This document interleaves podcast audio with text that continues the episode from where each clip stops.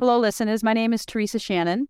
I am the Nurse Education Coordinator for 9 East, an inpatient medicine unit at Children's Hospital. My co hosts today are Hi, I'm Denise Downey. I'm the Nursing Professional Development Specialist from the Emergency Department. All right. So, in this episode of Small Talk, we're very excited to have three pediatric professionals with years of experience caring for patients admitted to the hospital with bronchiolitis. Charlie, Heather, and Ana Maria, I want to say thanks so much for agreeing to join us. I'm personally really excited for this opportunity to explore bronchiolitis from an interdisciplinary perspective. So, to get us started, could each of you please introduce yourselves and speak a little about your role at the hospital, your experience, and your work with bronchiolitis? Hi, Teresa. I can go first. I'm Charlie Wickremasinghe. I'm one of the pediatric hospitalists at Boston Children's Hospital. Thanks for having me on this podcast. So, in terms of my experience, I previously worked over at Stanford, Texas Children's, and then Boston Children's. I did fellowship here and then remained as one of the pediatric hospitalist attendings and complex care attendings my interest in bronchiolitis is pretty multifaceted. It was one of the most common conditions that we saw during my training, but it's also the one where we saw, where I saw the most variability in treatment and management, despite there being established guidelines by the American Academy of Pediatrics. It was also one of the diagnoses that I saw the most team failures on, and that resulted in delayed management of respiratory failure. My personal passion and a lot of my ancillary work is improving healthcare delivery, which is what led me to working on bronchiolitis, uh, aiding in the development of a clinical pathway here at Boston Children's Hospital, and also working on an ancillary study, a multi site study, eliminating monitoring overuse for patients with bronchiolitis. Uh, it's being led by Patty Stoic. So, everyone, please keep your ears out for new education initiatives that will be coming out. all right, I'll jump right in. And my name is Ana Maria. I have been uh, a nurse here at Boston Children's for 28 years. I was at the bedside for all of those years and served as a clinical nurse, but also as a charge nurse. And so my interest kind of took off when I was asked to co chair the initial bronchiolitis when it was called a CPG way back when. And so my work started with one of the attending physicians from the emergency department. It's interesting to say what Charlie kind of, just want to reiterate the variations and the approach to the care of these children and uh, these infants. And so I actually completed an EBP project uh, many, many moons ago. And so have been, remained you know, really interested in bronchiolitis and how I can support the clinical nurse at the bedside and caring for these patients. Thanks, Ana. Last but not least, our good friend Heather Madison. Hi, I'm Heather Madison. I'm a respiratory therapist. I'm currently the department educator here at Boston Children's. My experience, I have eight years combined in our MICU, the medical ICU, and the ICP both. Uh, we see high volumes of bronchiolitis in the season. And my primary interest in bronchiolitis in general uh, revolves around the management of it. As an RT, we kind of bounce around a little bit. So we see a lot of different takes on individual providers' management of the bronchiolitis. I like the role that we have along with the bedside nurses and really helping to drive the care as far as modalities that we're recommending for the management of it, whether it be BiPAP or high flow, the use or not use of albuterol. I always find it odd uh, the directions that each team takes in spite of clearly written protocols uh, that are available to us. So I'm very excited to talk about it today. That's wonderful. Thanks, Heather, for sharing a little bit of background with your interest in your role at the hospital as well. All three of you brought up an interesting point about your experiences working with bronchiolitis and that you're seeing like variations in approach and variability. One of the great tools I love at the hospital that we have is the clinical pathway. Before we get into exploring the clinical pathway, though, I'd love for our listeners to learn and kind of just go over a little bit about bronchiolitis and maybe address some of the causes and different common viruses, some of the basics. Would anybody like to speak to that? I'd be happy to. I saw the the fingers go up. As we most know, bronchiolitis, it's an acute respiratory infection that occurs in children less than two years of age. It's the leading cause of hospitalizations in the United States. Um, this was prior to the COVID 19 pandemic. It's led to more variability and it's most frequently associated with RSV. However, there are a lot of other viruses that can also cause this. Human metapneumovirus, rhinovirus, parainfluenza, and adenovirus are just some of the sampling of viruses that can lead to these constellation of symptoms. How are we currently testing patients who present with symptoms of bronchiolitis? So, in general, children with bronchiolitis, it's a clinical diagnosis So, with that, it usually starts off with upper respiratory symptoms, a cough, congestion, and then from there, then uh, two to three days later, you get these lower respiratory infection sites, it's inflammation, obstruction. You get this wheeze or some other adventitious lung sounds that happen. We do do testing here, but primarily to cohort on where we can place them in the hospital. But routine testing, such as chest imaging or laboratory studies, are actually not routinely indicated on these patients. Ana Maria, Heather, and you, Charlie, all mentioned that there's quite some variability in the way we go about treating patients with bronchiolitis. I'm wondering, why do you think variability is such a factor here when it's something that seems pretty straightforward? What I believe plays into that is some clinicians have historically treated bronchiolitis in, in a specific way and have had some success, perhaps. Uh, and bronchiolitis is a funny thing because some children may respond to albuterol. Some children may respond better, or infants may respond better to saline. And so, if you have a little bit of, you know, a good response in that sense, kind of builds that that structure of, hey, that worked with my other patient in the past. Let's go ahead and try it again, despite having the evidence to say really it doesn't uh, impact.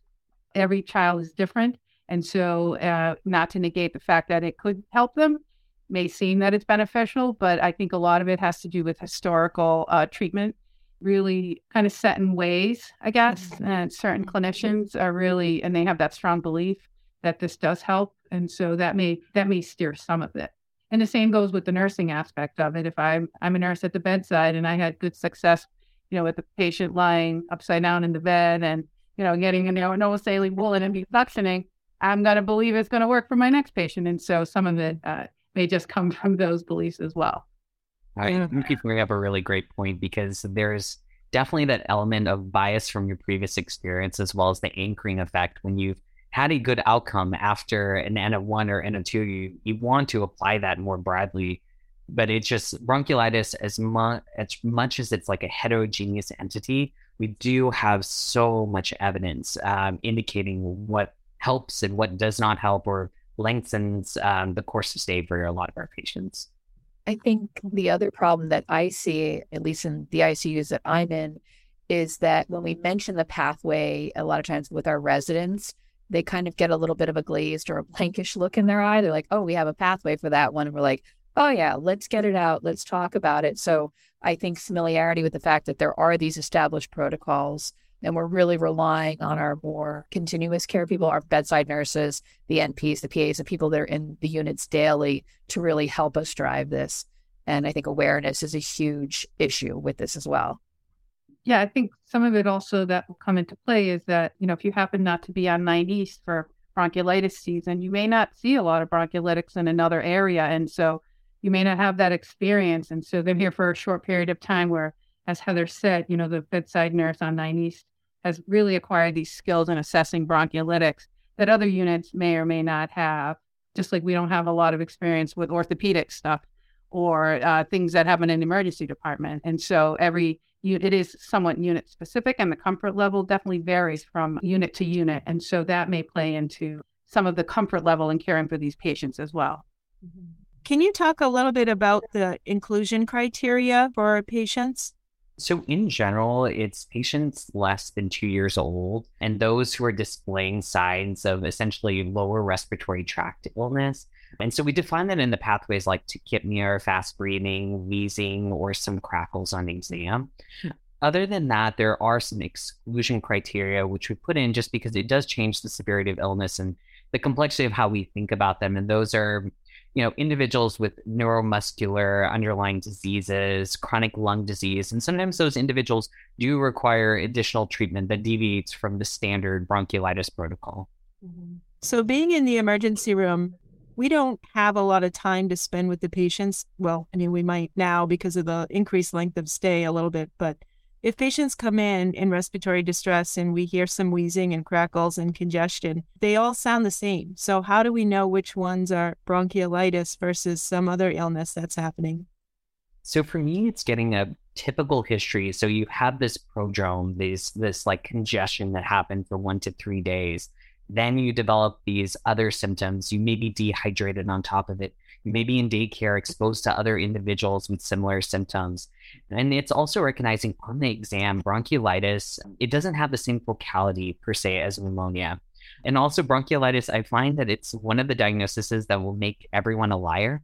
At one moment, they sound amazing, completely clear. The next moment, they look like they are about to completely decompensate. So, in a way, that hmm. tells me this might be more of a bronchiolitis than otherwise. And it's also just thinking through again from an age standpoint, what are these patients at risk for? So, that's where it is helpful to think through if you're seeing that constellation of symptoms you mentioned, are they less than two? And in my head, it's it's bronchiolitis, and I need to prove that it's something else other than bronchiolitis in my head through my differential, through my history, and, and other exam findings that may indicate something else. And what are some of those exam findings that you're looking for? So, a couple different things. So, for example, the differentials that I think about are like pertussis. With that, you hear you have this more distinct history of like a true whoop like cough, or for example, other more serious conditions such as congenital heart disease or heart failure. Are they having a weight loss? Are they having night sweats? Additionally, it's chronic lung disease. Um, with that, are they a preterm infant that had a prolonged stay in the NICU? So those are ways that help me identify which pathway or what I'm most concerned about. can you describe the time frame for the course of the illness? Because I know a lot of times they'll say, "Oh, this is day three or day four, and can we expect them to get worse before they get better?" Can you talk about that a little bit? Absolutely. So this is something we actually discussed quite a bit, and Ana Maria was part of the protocol when we were creating it. Um, there's been a lot of research looking at severity of illness, day of illness. So in general, as I mentioned before, we have that prodrome that we develop those lower respiratory tract symptoms, but there isn't necessarily a correlation between severity and the day of illness. When I was going through my training, I was like, "Oh, you're gonna, you're hitting your peak. It is X day." Um, what we know now, that's not necessarily true. Really, what we're looking for is improvement of symptoms during the hospitalization to tell us you're getting better. Is your work of breathing improving? Are your re- retractions improving? Um, are you less hypoxic? Um, and that's more how I define it than anywhere else for progression of illness what do you do at the different stages? So, as the illness is getting worse, what are some of the interventions that are done, not only from the beginning, like when I see the patients in the ER first, but when they're admitted and then in their length of stay and, you know, the kind of work that Heather helps to maintain or improve their oxygenation status? Can you talk about that, the course of illness? Absolutely. Unfortunately, I wish there was more that we could do for bronchiolitis, but its majority of it is supportive care. Supporting them from a hydration standpoint. Are we able to help them take in enough by mouth? Do we need to put in an enteric tube or an NG tube to support them? Do they need IV hydration to maintain them? The majority of the management is really where I appreciate my nursing colleagues and my respiratory therapists because it is frequent monitoring, frequent observation, lots of nasal suctioning. And those tend to be the best in terms of just supporting their care. With that, we've learned that albuterol doesn't really help. It's not routinely indicated. Hypertonic saline, not routinely indicated. RAC epi is not routinely indicated. Um, even chest PT is controversial about whether it is routinely indicated. So, unfortunately, it really is just allowing the child time to get better and supporting them. And, you know, sometimes we do see those escalations where the child is working harder to breathe or they are becoming hypoxic. They need nasal cannula oxygen or they need non invasive positive pressure ventilation. So, there are additional steps, but it is really hard to predict. Sometimes we do know if they're a younger age, premature, they have underlying chronic lung disease, something may indicate they're at risk for more severe illness, but sometimes we just genuinely don't know. Mm-hmm. Yeah, from a nursing standpoint, it really is just supportive care and really empowering the families to really feel comfortable because as we prepare them for discharge, before a baby gets ready to feed, letting the family know when we go ahead and try to do some nasal suctioning with a bulb syringe optimally because they won't have a uh, an inline suction canister to go home with. So really kind of just showing them that this is something that they can manage at home. Um, you know, some of these kids, they spend a long time here um, on just a tiny little whiff of oxygen. And so that's something that we really, you know, we try to going back to the, you know, the monitoring and the continuous SAT monitoring and so forth. And that's, as uh, Charlie said, there's a, a, a, study going on now that we hope to uh, kind of eliminate unnecessary monitoring for these children. But you know, less than three months, they are at higher risk for apnea. And so we can uh, appreciate the fact that they should be on a cardio um, and respiratory monitor for that. It's a rare occasion that um, a child, unless they're in severe distress, that they really warrant to be on a continuous SAT monitor um, because that does create a lot of angst for families. It makes them really nervous. Um, and as we all know, with uh, continuous SAT monitoring on an infant, um, you're going to get pick up a lot of variable readings, and some may or may not be true, adding to the the treatment course and adding to the anxiety for the patient parent at the bedside. So, as nursing, we do a lot of suctioning, a lot of teaching, a lot of assessment for retractions and whatnot, and just really, as Charlie said, keeping them well hydrated and um, teaching the families really. Ana Maria, I thought you brought up a great point about the continuous oxygen and the spot oxygen because that is a huge part of what we do is this monitoring and it's appropriately monitoring. And just referencing what you were saying about sometimes we do overuse monitoring just one of the recent numbers that we have at boston children's is about 57% of our patients uh, it's an overuse rate of that 57% um, of continuous pulse oximetry. And what we do know is when we put a kid on continuous pulse ox it does increase their length of stay but not necessarily an effect on morbidity or mortality that's interesting because in the emergency department, we kind of think like every exam room has a monitor. You have a child that's coming in in respiratory distress, then just put the child on the monitor and leave it there. So then ask the nurse, how would you walk into that room then and say to the parent, your child doesn't need the monitor anymore? And they're looking at you like, um, I'm not comfortable with you turning that off. Yeah, it's not easy sometimes. And it's really something that I would suggest that you don't do on the overnight shift, obviously, to introduce that, but perhaps bring that conversation up.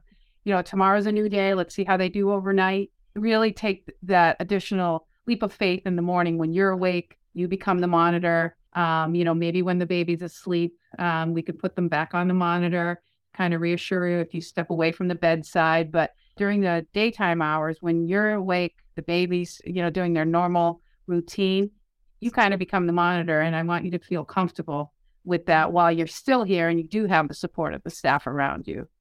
Because mm-hmm. we're confident that you're safe and that the baby's safe to uh, come off of the monitor. Mm-hmm.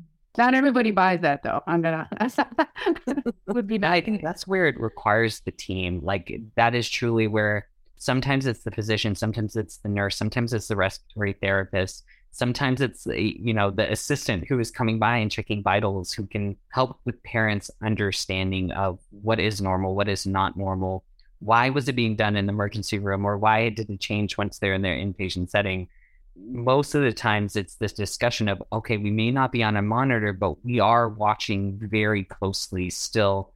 Every four hours, we are getting vitals. We know that we are watching the worker breathing. We are watching all these other factors that give us really good information um, that sometimes are a precursor and more important uh, than necessarily just that number. And do you find that you get a lot of readmissions once patients are sent home?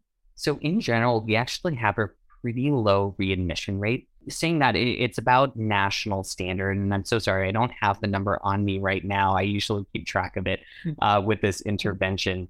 In terms of readmission risk there are certain patients that are more at risk um, and it's those who have actually passive smoke exposure and mm-hmm. those who are less than two months of age, um, as well as those with like chronic medical conditions underlying, they are also at higher risk for readmission.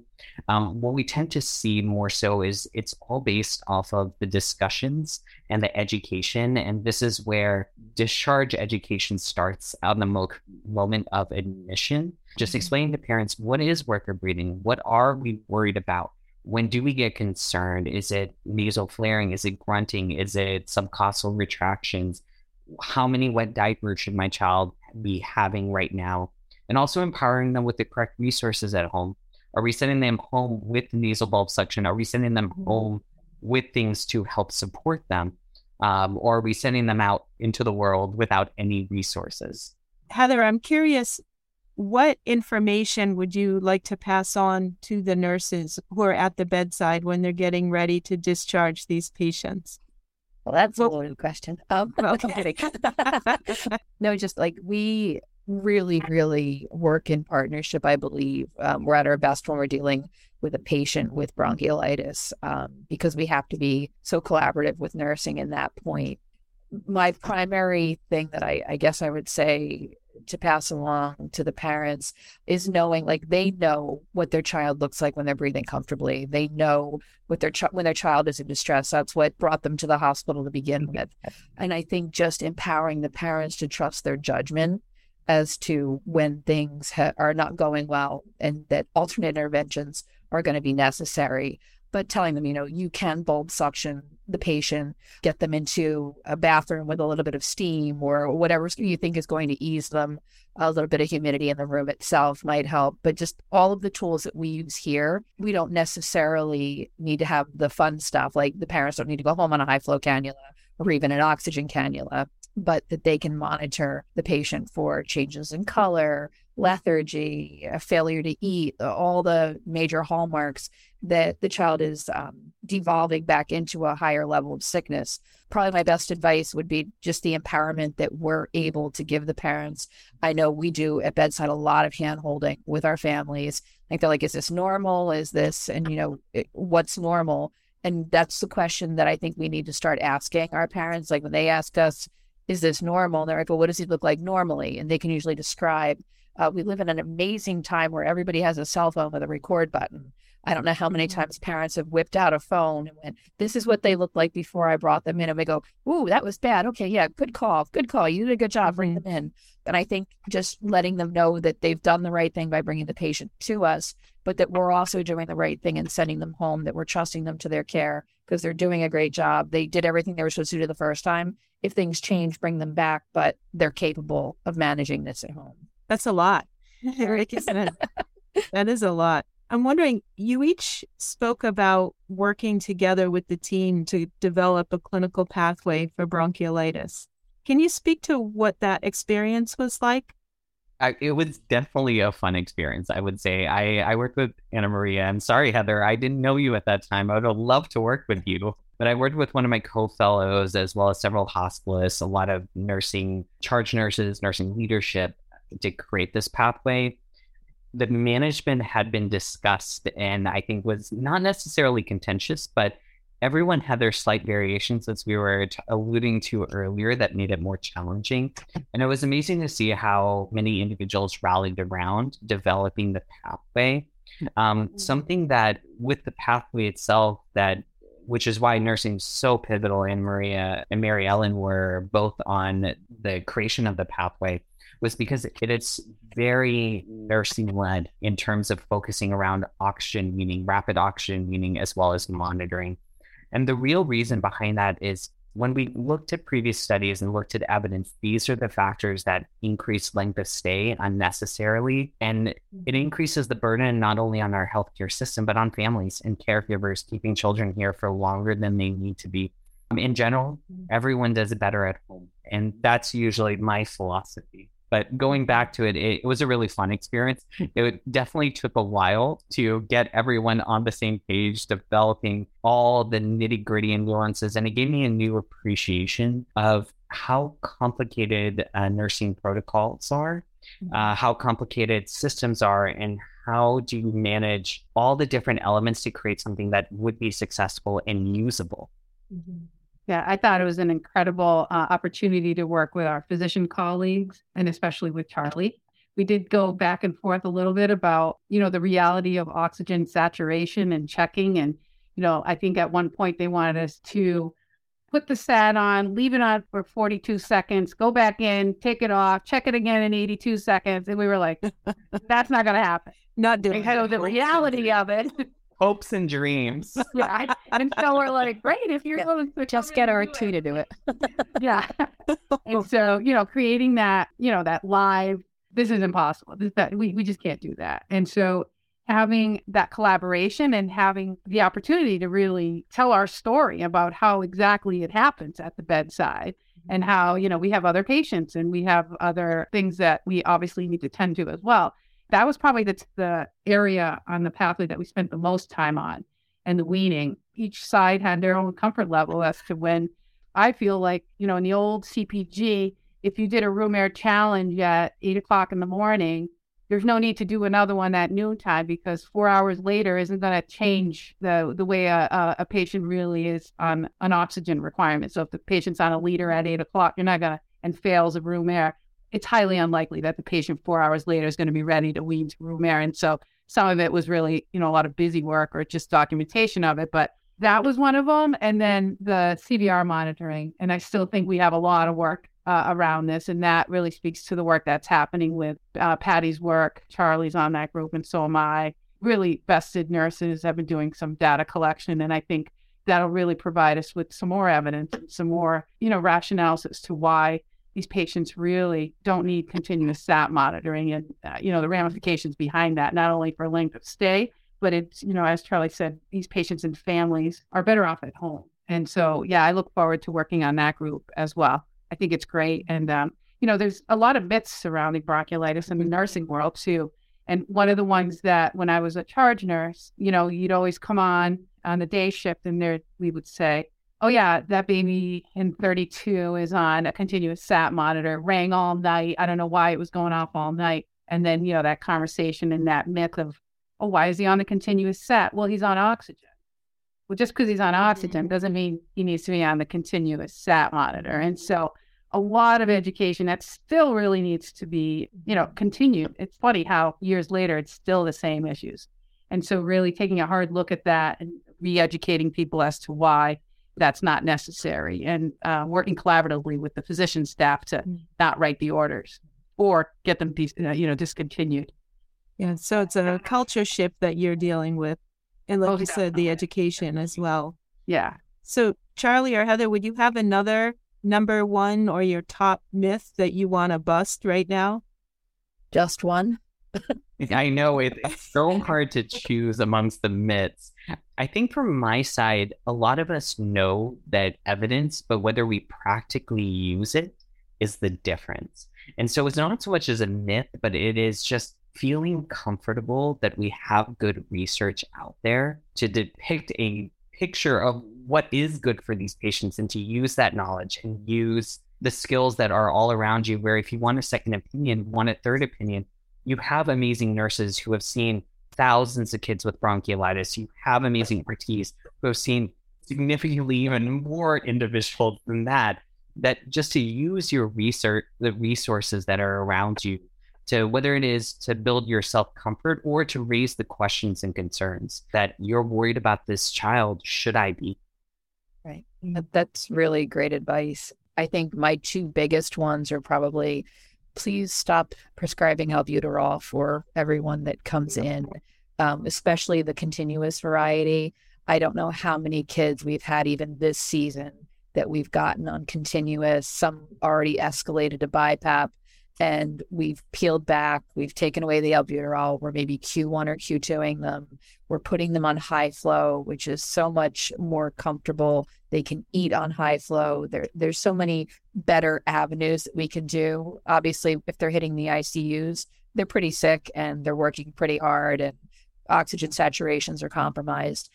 But I think we really just need to maybe slow down a little bit, suction, do all the things we know how to do first before immediately escalating to the highest point because a lot of these patients we've turned around very quickly once they've gotten to us and we did all the original things we would have done. And i know we're all over overstretched understaffed everybody's going a little bit crazy right now so we're all doing our best.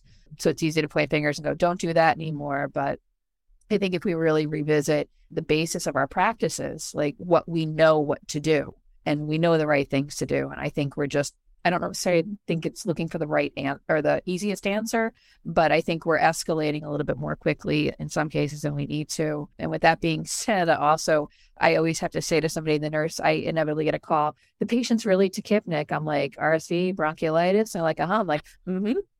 And I'm like, are, are, you know, are they like retracting really badly? Or are they just, you know, are they head bobbing or are they just breathing a little quick? Are they comfortably tachypneic? I hate that phrase, but are they comfortably mm-hmm. tachypneic or are they genuinely distressed?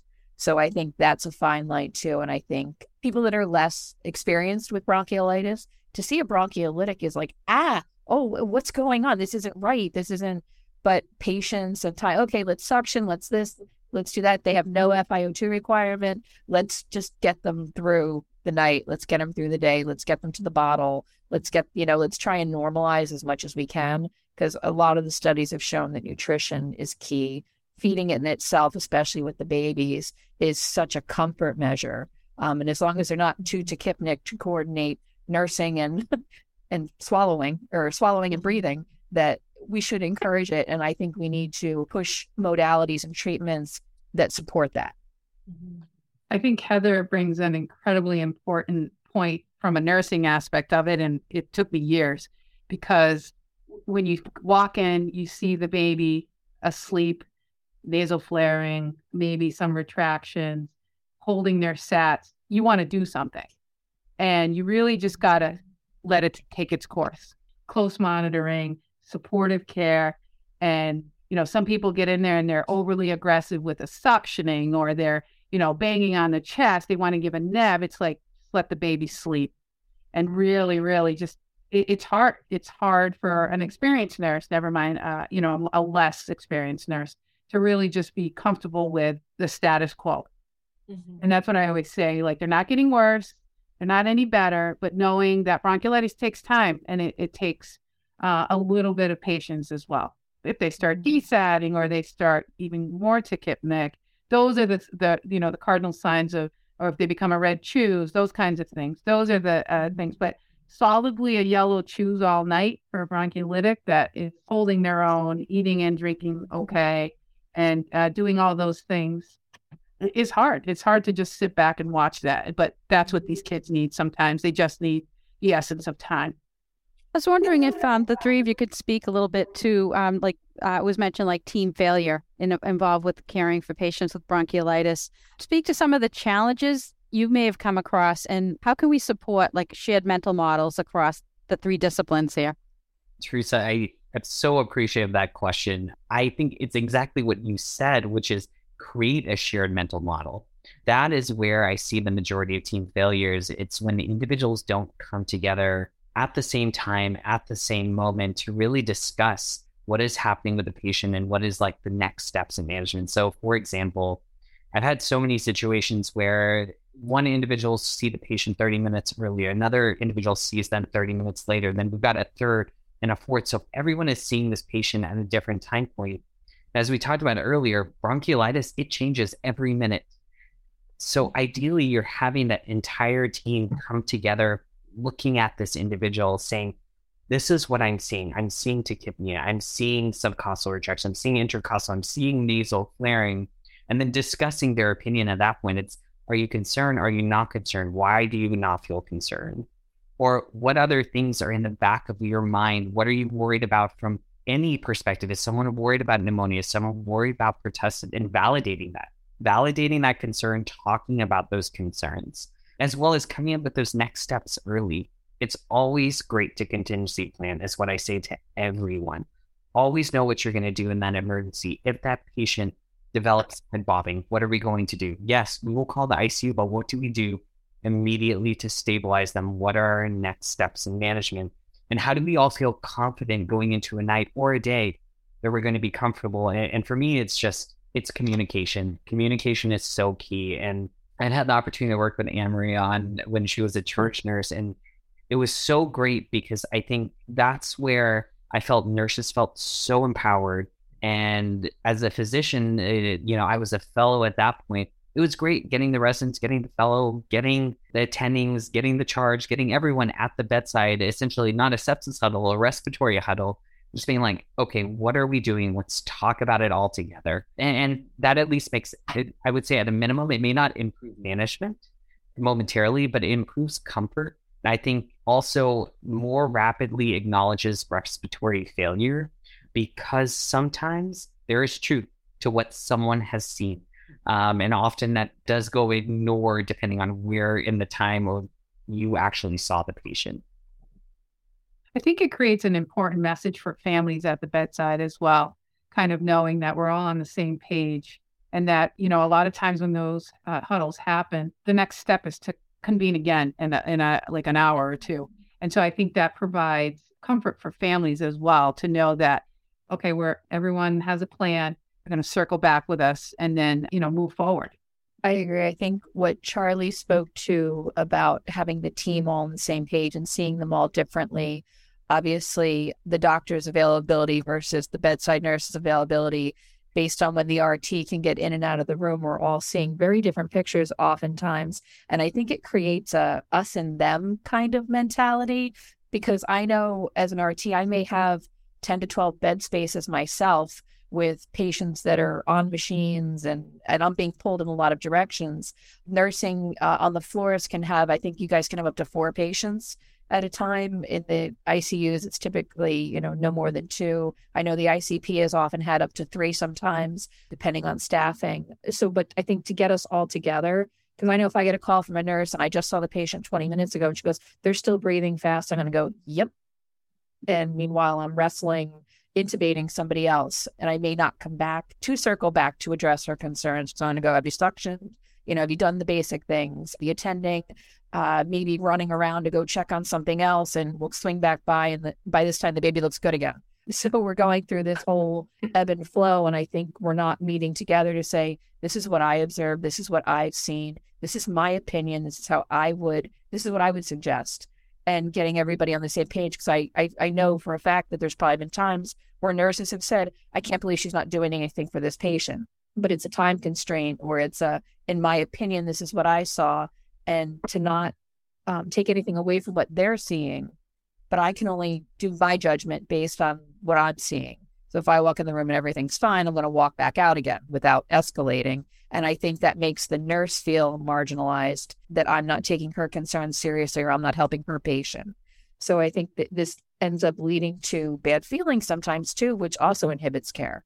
So I think that getting everybody on the same page would be really, really beneficial just to have like even a two minute, hey, we're worried about this patient. Let's take a look. Not like an ICU stat, but just like a little baby, hey, let's look at this. We're concerned.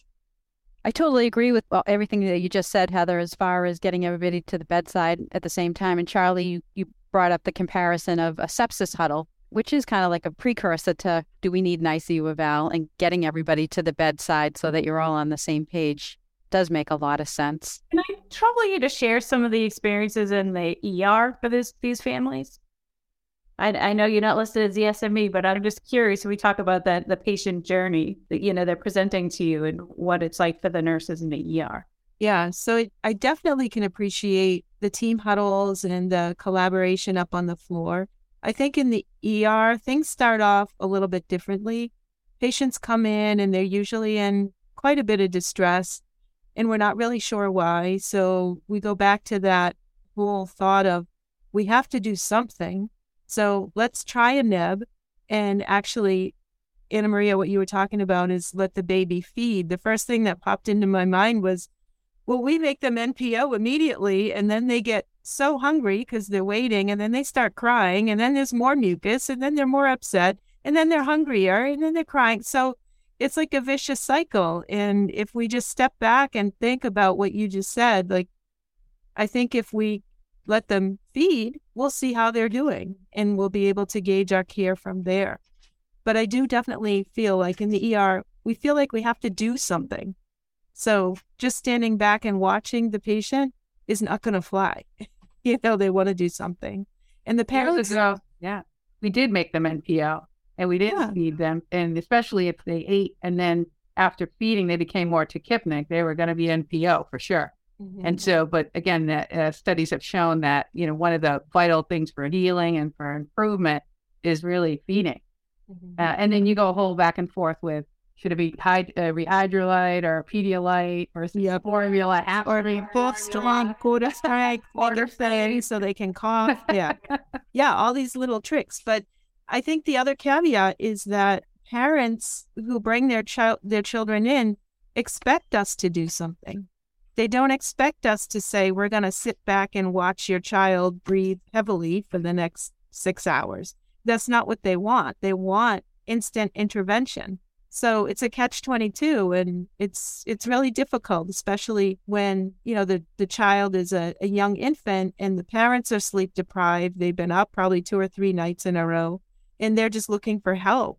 So it's definitely very, very hard, I think, um, especially for the parents when they come in. Yeah, and I want to really acknowledge the fact that anyone that's going in the ER, it's a whole different stress level. And so it, it definitely raises the bar as far as, you know, someone's coming to the emergency department, they want you to do something and they want it like now. And so, uh, in addition to that, taking care of all the other stuff that's happening in the emergency department. So, it's uh, definitely a tough situation. Yeah.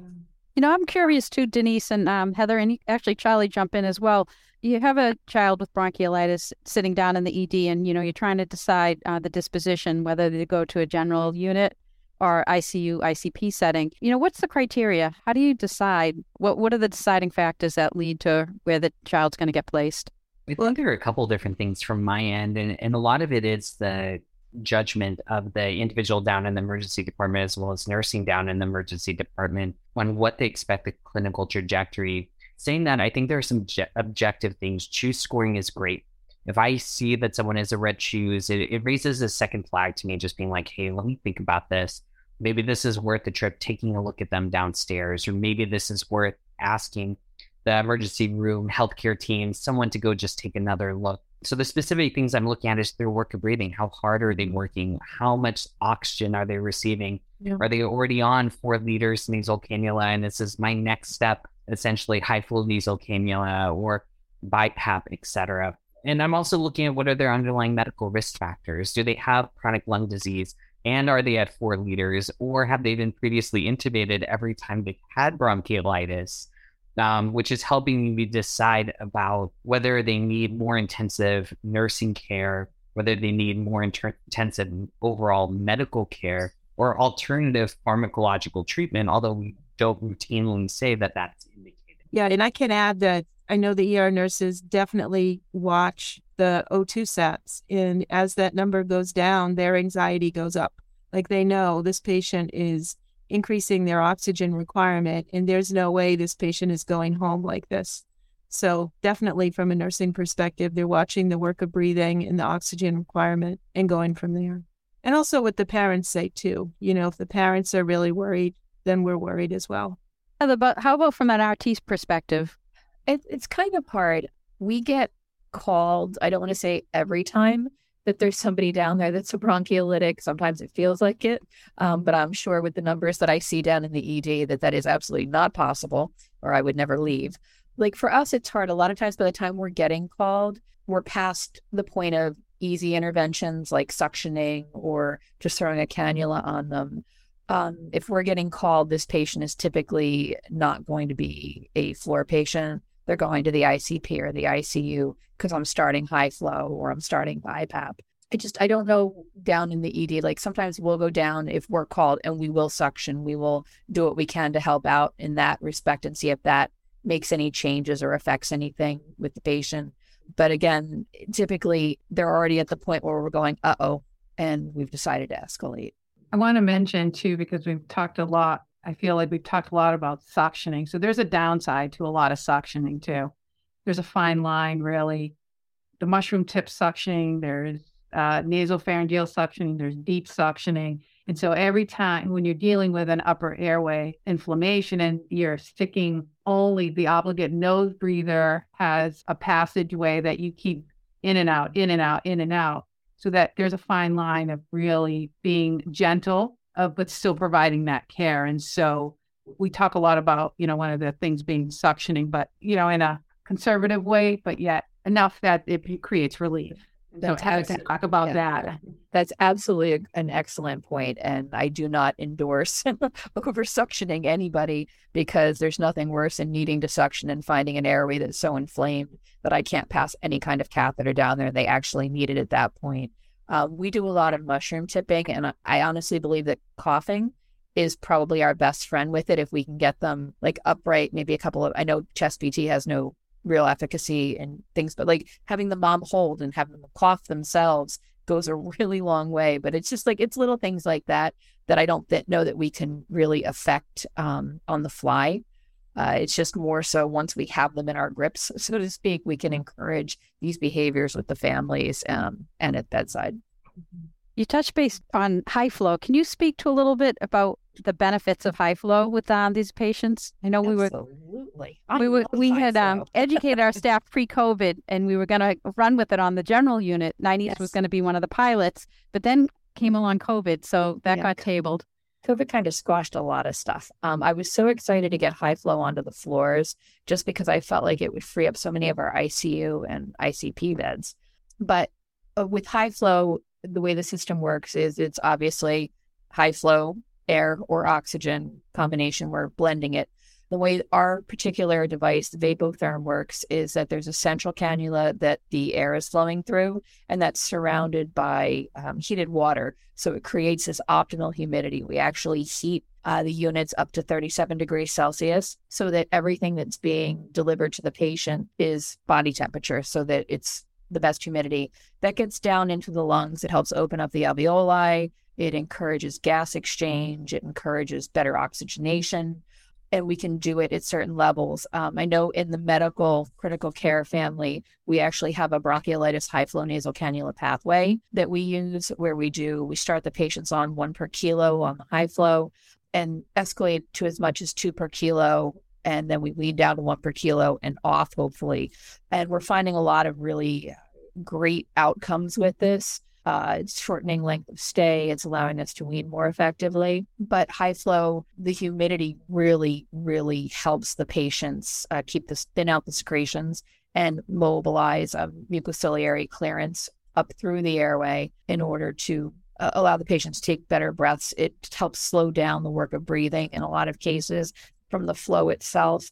Uh, there's a lot of studies out there, yay and nay, as to whether or not any PAP is actually achieved during the high flow. Obviously, the smaller the patient, the more likelihood of that happening is. But unlike CPAP or BiPAP, it's it's much more passive. And as I said earlier, we can feed on high flow, which is not something we can do when we go to a mask device because they immediately become NPO the second we get a mask on them in case we need to escalate. Um, and we also don't want food in the belly because when we blow air in there, it tends to not be a good combination. But the high flow is just a, a phenomenal tool in our in our tool bag. Uh, that I like to use. That's usually my first thing. If I see a bronchiolitic, I'm like, high flow, yay! Let's see if we can ease this up a little bit and um, stop uh, the escalation. And I think nursing too can definitely be an advocate to try the high flow as opposed to some of all these other interventions that we know don't work. Yeah, just listening to your description, Heather, it sounds like a great tool to help prevent respiratory failure without jumping right to CPAP or BiPAP.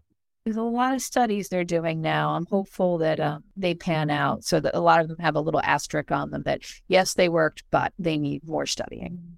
What are some of the talking points for the families? And think of the parents completely stressing out over this, as you all discussed. So, what are some of the talking points to put their mind at ease?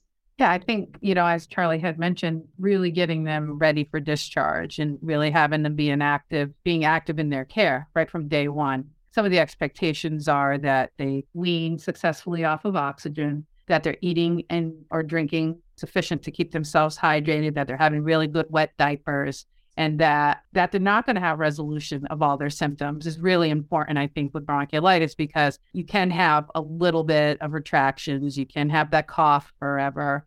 And so really partnering with them and letting them know that all these things are normal things that are happening you'll see improvements every day once you, you start seeing improvements. They may be small but they are improvements. And so really partnering with families you know giving them that message that they're going to have a cough for a little while they may have a little bit of a runny nose. Um, they won't go home on oxygen unless they've been here for a month, and then we we send them home. But likelihood of going home on oxygen is you know one of one of the goals. That they're eating and drinking well.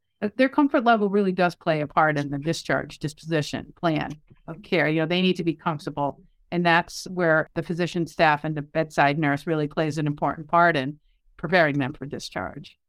I actually loved what Charlie said earlier, and I wrote it down that discharge education starts at admission. I was like, oh my God, yes, yes, it does. We have to do this. And I think if we made, if we incorporated that a little bit more into our, all of our practices, it will go along.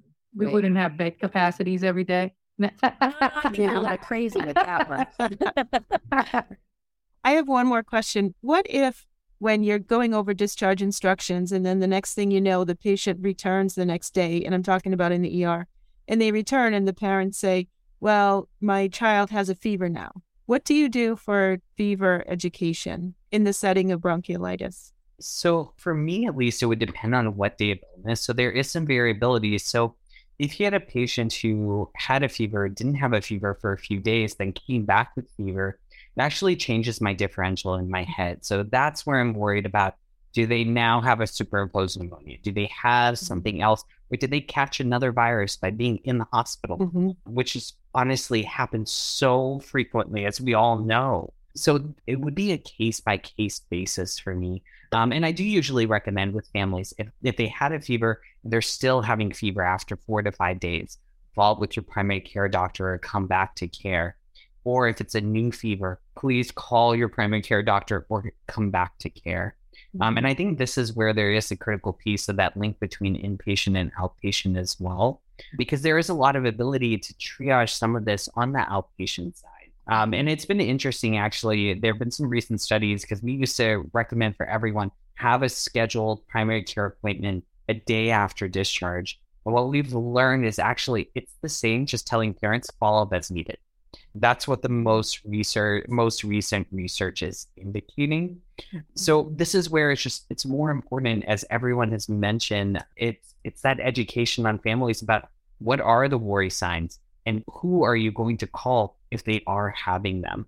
Um, because sometimes, unfortunately, some of our patients don't have primary care doctors, and that's where it extends onto the inpatient team of, hey, let's think about this patient a little bit more holistically. How do we make sure mm-hmm. that they continue to have good health down Sorry, I deviated from your original question on fever and went into a diatribe. So, no, that was really helpful. Really good. I think because you're asking about education as well, I just wanted to kind of give a little push for the Get Well system. You know, a lot of families, it, they're overloaded with a lot of information. So, anytime you can provide any kind of written literature or assign, I know there's an RSV one, I know there's a bronchiolitis one on that Get Well system, and kind of just assign those videos as an additional learning opportunity for families when they're at the bedside. Uh, I also want to put a plug in for that system that's completely underused, and you know we're doing a re-education on that as well. But the Get Well system is a something that is not used as often as probably it should. Sorry to tack onto that. Also, it's just using interpreter services for our patients who don't have English as their primary language. I think is so key at discharge as well we do see and we know that there is a disproportionate number of individuals who return who don't have English as their primary language or English as a second language. So just realizing we have those resources available to us using our amazing interpreters for discharge education, as well as even writing out the discharge instructions, sometimes can be immensely helpful and mm-hmm. comforting for families. Yeah, that's a very important point, Charlie, for sure. We're definitely not utilizing them the interpreters the way that we should be. This has been great. I want to thank all three of you for joining us today. I've learned a lot just listening to the conversation. Before we wrap it up, I just want to, or as we wrap it up, could each of you think about like a message to give our listeners, maybe like one big takeaway from each of our guests today that you'd want people to remember? Can I do two? You can do two. You get two.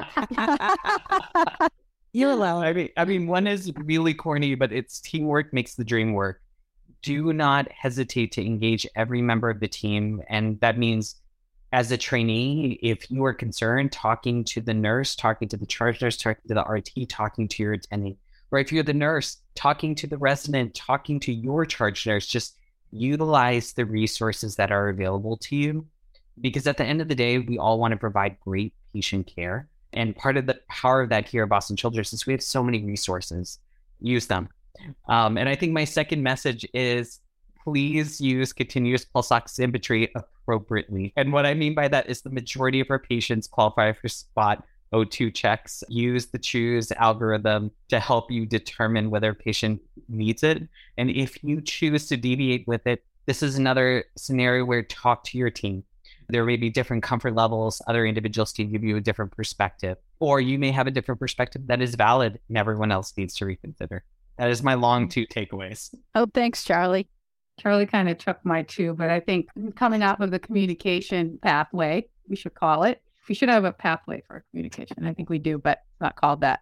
But I think as a as a retired charge nurse, I think the most important thing that we talked about is when you're concerned about a patient, um, having that huddle going to your charge nurse and the charge nurse, the physician team, whether it's an ICU evaluation, it's crucial and RT at the bedside, having everyone outside of the room, creating a plan and having, um, you know, everyone just in time, uh, really being on the same page is, is really important for, as Heather and Charlie both said, it's really important for planning out the approach to this patient's care.